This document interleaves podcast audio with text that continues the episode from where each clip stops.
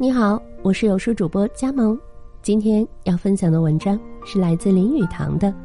对于秋天，我是有偏爱的。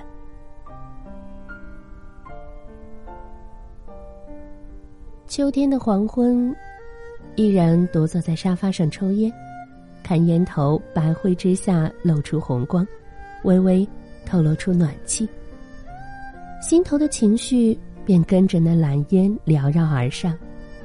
一样的轻松，一样的自由。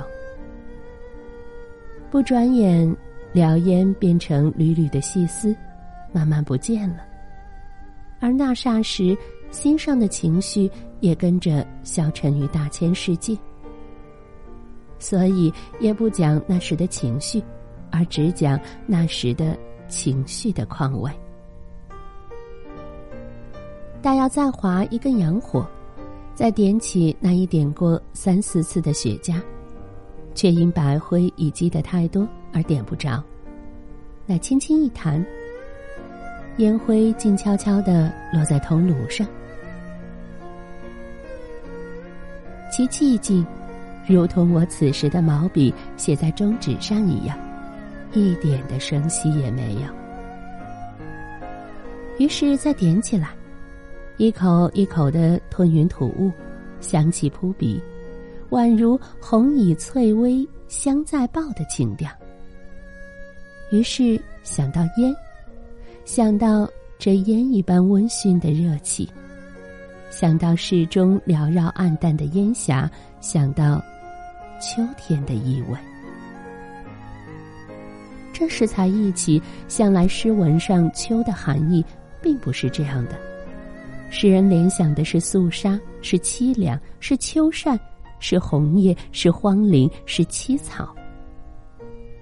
然而秋却有另一意味，没有春天的阳气勃勃，也没有夏天的炎热迫人，也不像冬天之全入于枯槁凋零。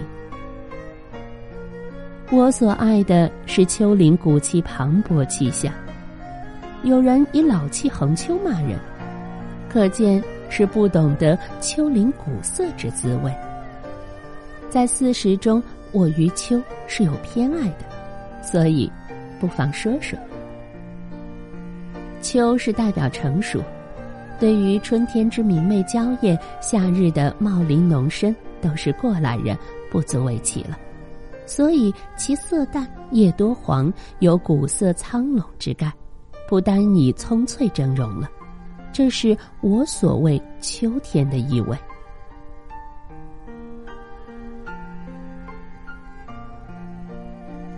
大概我所爱的不是晚秋，是初秋。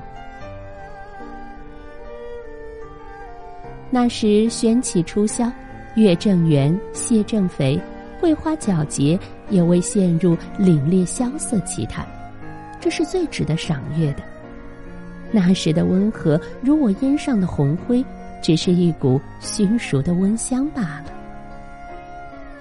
或如文人以排脱下笔惊人的格调，而渐趋纯熟练达，弘毅坚实，其文读来有深长意味儿。这就是庄子所谓“正得秋而万宝成碣石”的意义。在人生上最享乐的就是这一类的事。比如酒以醇以老为佳，烟也有和烈之别。雪茄之佳者，远胜于香烟，因其味较和。倘时烧得得法，慢慢的吸完一支，看那红光炽发，有无穷的意味儿。鸦片无不知，然看见人在烟灯上烧，听那微微滑波的声音，也觉得有一种诗意。大概凡是古老、纯熟、熏黄、熟练的事物，都使我得到同样的愉快，如一只熏黑的陶锅在烘炉上用慢火炖猪肉时所发出的锅中徐吟的声调，使我感到同看人烧大烟一样的腥味儿；或如一本用过二十年而尚未破烂的字典，或是一张用了半世的书桌。或如看见街上一熏黑了老气横秋的招牌，或是看见书法大家苍劲雄浑的笔迹，都令人有相同的快乐。人生世上如岁月只有四十，必须要经过这纯熟时期。如女人发育健全、遭遇安顺的，亦必有一时徐娘半老的风韵，为二八佳人所不及者。使我最佩服的是邓肯的佳句：“世人只会吟咏春天与恋爱，真无道理。须知秋天的景色更华丽、更挥起。”而秋天的快乐有万倍的雄壮、惊奇、独立。我真可怜那些妇女，实践偏狭，使他们错过爱之秋天的宏大的赠赐。若邓肯者，可谓识趣之人。